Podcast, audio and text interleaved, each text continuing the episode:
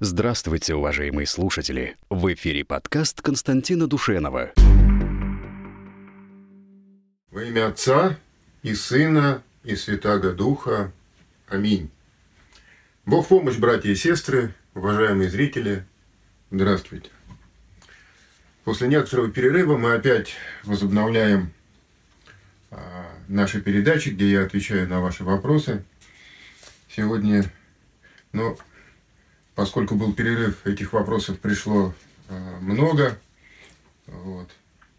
Но я попробую ответить на те, которые, с моей точки зрения, на которые имеет смысл отвечать. Так. А, вот спрашивают, калибры – это копия томогавков? Нет, калибры – это не копия томогавков. Томогавки э, проектировались э, в 70-х годах прошлого века. А, ну, правда, они уже модернизировались. А, а калибры – это э, более современная версия ну, крылатых ракет того же типа – да? А, и они универсальные, калибрами можно стрелять и по наземным целям а, в глубине территории, да, на расстоянии э, свыше полутора тысяч километров, и по морским целям можно стрелять на расстоянии до 500 километров. Так что калибры – это не копия томогавков – это наша э, отечественная оригинальная разработка. Какая ракета способна уничтожить американский авианосец? Ну, сейчас очень модно, что не возьмешь а, ракету, а, ее журналисты называют убийцей авианосца. Да. А, но вообще, конечно, такой э, большой корабль, как авианосец, одной ракетой уничтожить невозможно. Только если это не ракета с ядерным боеприпасом. Но есть у нас на вооружении ракеты противокорабельные, которые, теоретически говоря, они способны поражать и авианосцы, в том числе это ракеты «Оникс», это ракеты авиационного базирования Х-22 «Буря», Х-32 «Буря М». Ну, теоретически говоря, любые ракеты, а, если их попадет в авианосец достаточное число, они могут его утопить. Так, как только прекратится помощь Запада, Украине конец.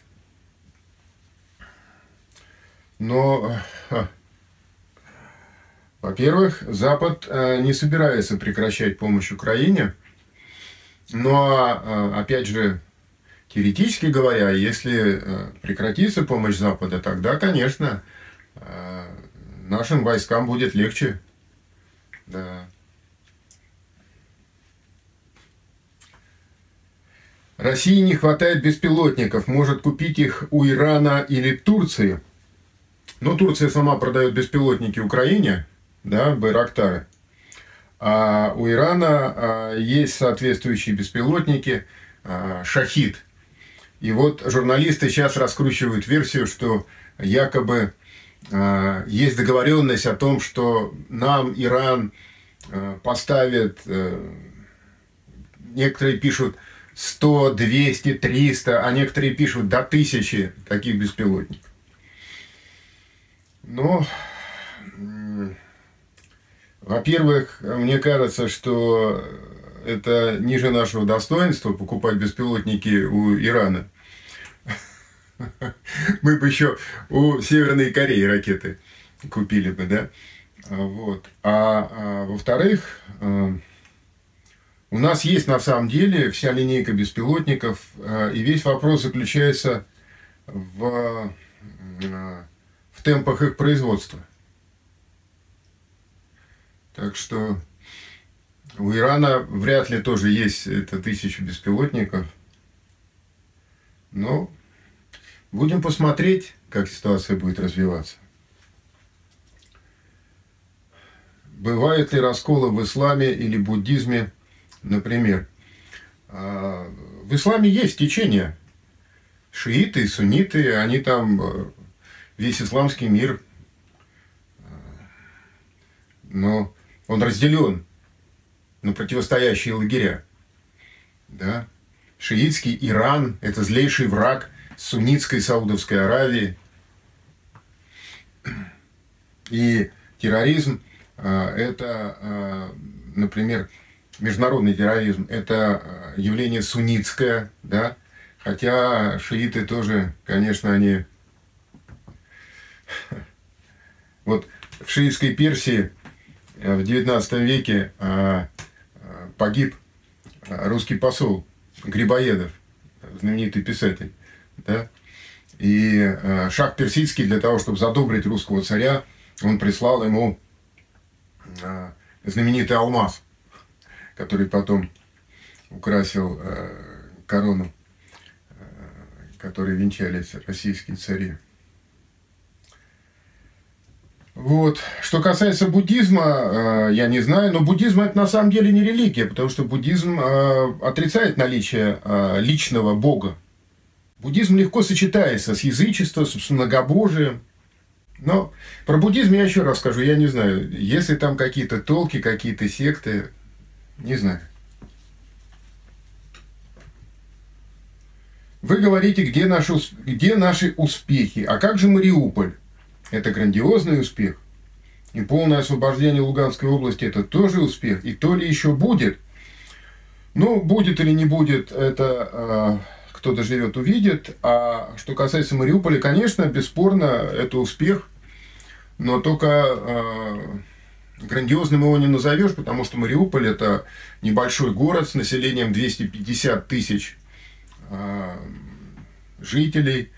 Э, и для того, чтобы взять его, пришлось разрушить фактически до основания, да. Там, да. Полное освобождение Луганской области тоже это бесспорный успех – но если посмотреть на карту Украины, а, то, конечно, Луганская область это значимо, но в целом это крошечный кусочек Украины, который, который мы освободили. Но, еще раз я говорю, конечно, бесспорно у нас успехи есть. Зачем мы дали хохлам 8 лет на подготовку? Фу-фу-фу-фу-фу. Вот и я тоже думаю, зачем?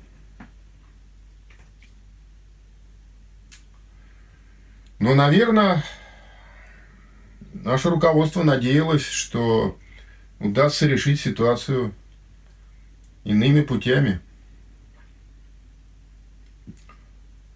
Я еще три года назад, когда в Москве вел передачи, э, и там мне задавали такой же вопрос я, я тогда сказал, э, отвечая на него, что только будущее покажет, был ли прав Путин, когда он э, остановил 2014 году и в 2015 году, вслед за этим остановил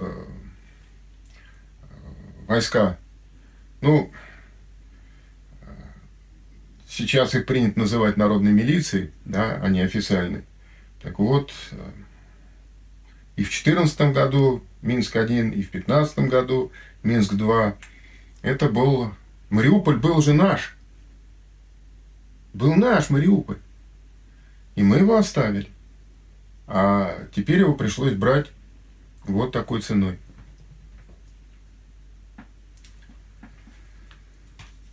Фу-фу-фу. Почему мы оставили аэропорт э, Гастомель?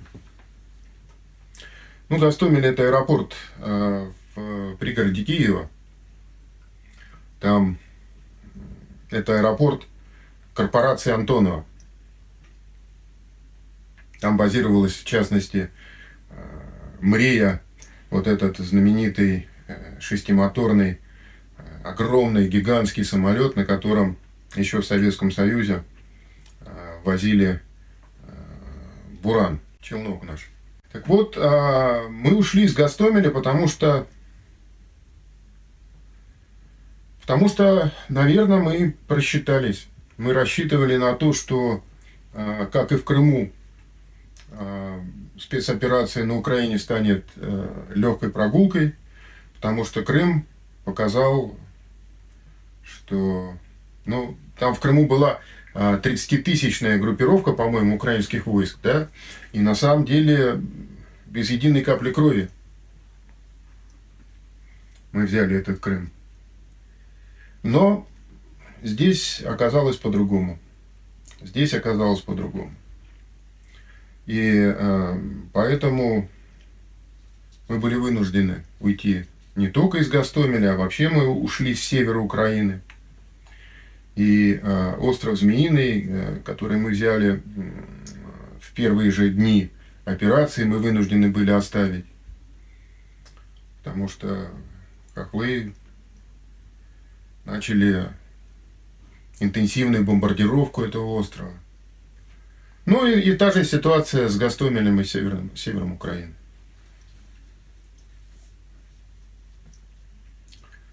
Так. Чем отличается русская армия и российская армия? Это вопрос э, риторический. Э, российская армия и русская армия – это понятия идентичные. Несмотря на то, что а, сейчас в российской армии, так же как, впрочем, и в русской императорской армии, а, есть э, подразделения, созданные по национальному признаку, например, Э, чеченские батальоны спецназа, и они сейчас на Украине воюют. Но в русской императорской армии тоже было такая, такое формирование, была дикая дивизия, которая была составлена из э, народов Кавказа, в основном из ингушей. Так что российская армия и русская армия – это понятия идентичные. Как Россия будет окончательно освобождать Сирию от террористов? Ну, я думаю, что сейчас э, такой вопрос не стоит, потому что, ну, потому что у нас связаны руки на Украине, да, это во-первых, а во-вторых, э, там есть сами сирийцы, и э, они, наверное, должны освободить свою страну э, от террористов окончательно при нашей поддержке или без нашей поддержки, но это их задача.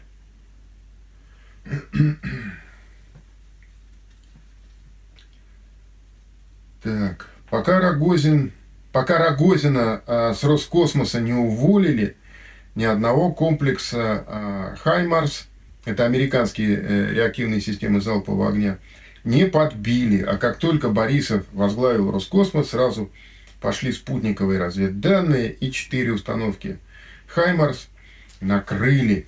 Или это не связанные вещи. Но э, это, конечно, никак вещи не связанные, потому что смена администрации, наши спутники как летали, так и летают. Как фотографировали, так и фотографируют.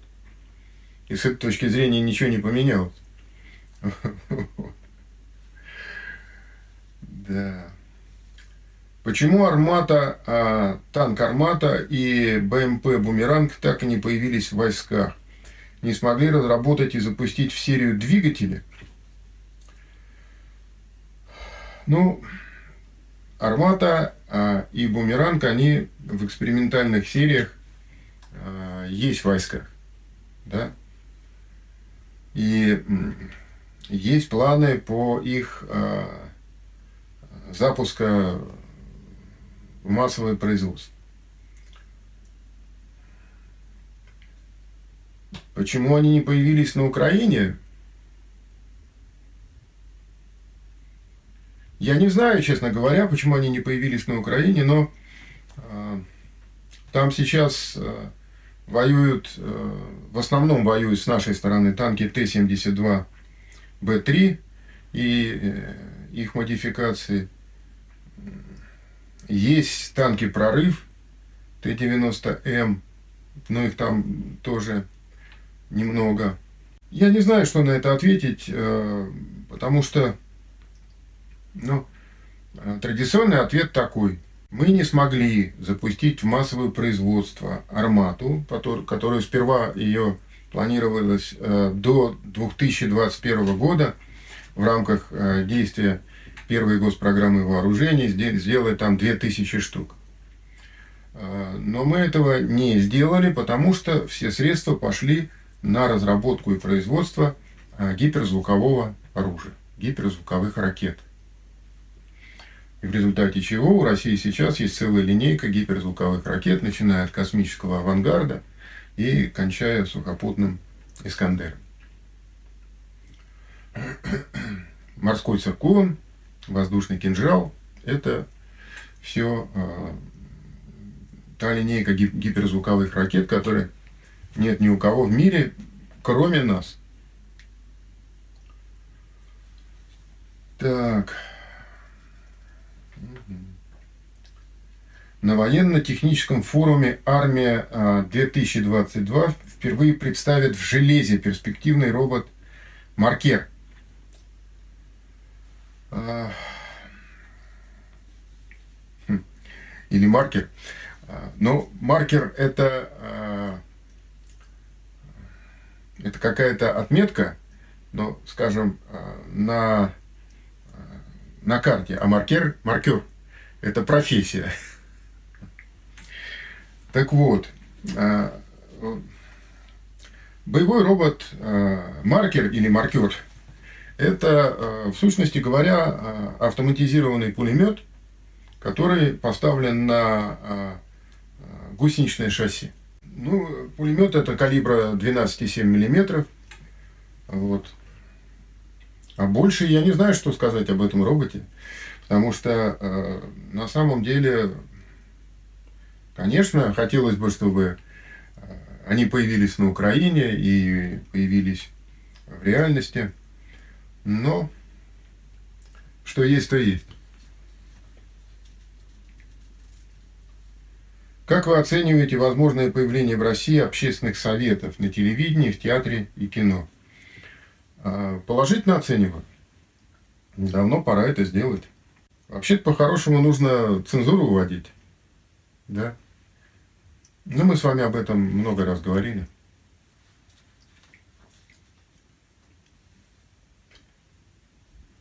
Минобороны утвердила план передачи военно-морскому флоту подводной лодки «Кронштадт» проекта 677 «Лада» этой осенью. Какие задачи будет решать Кронштадт? Ну, подводная лодка 677 а, проекта «Лада» – это дизель-электрическая а, подводная лодка – она многоцелевая. Одной из основных задач э, таких подводных лодок является э, действие в завесах, потому что они э, чрезвычайно малошумные. Да? И от, отсечение, слежение иностранных подводных лодок за нашими атомными ракетоносцами. Вот э, эти задачи и решает, будет решать Кронштадт. Что за лазерная установка «Калина» есть у России, о которой пишет бывший старший руководитель в Пентагоне э, с 2009 по 2013 год, отвечавший за приобретение космической и разведывательной информации полковник американских ВВС в отставке Чарльз Бима, Бимс в статье, вышедшей в журнале Forbes. А, ну, Калина – это лазерная установка наподобие пересвета, только пересвет э, мобильный, а Калина стационарный. Вот ее собираются э, устанавливать на Северном Кавказе, да, а, чтобы ослеплять э, пролетающие над Северным Кавказом спутники, разведспутники. Ну, вообще-то, после появления пересвета, мне кажется, что эта калина уже э, не актуальна. В день военно-морского флота России президент Владимир Путин утвердил новую морскую доктрину. Предыдущий документ действовал 7 лет и, как указывают эксперты, потерял свою актуальность. А, на какие положения новой доктрины стоит обратить внимание? А, как ее принятие отразится на развитии флота И что означает для мира новая морская политика России? Ну, в новой морской доктрине, а, там в предыдущей было, были расплывчатые формулировки, а в новой морской доктрине прямо сказано, что наш противник – это страны НАТО, да, и это, соответственно, под это мы будем затачивать наш флот –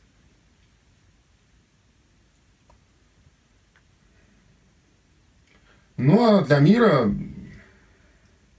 это означает, что Россия, она точнее сформулировала свои приоритеты, своих друзей, своих врагов назвала. Так.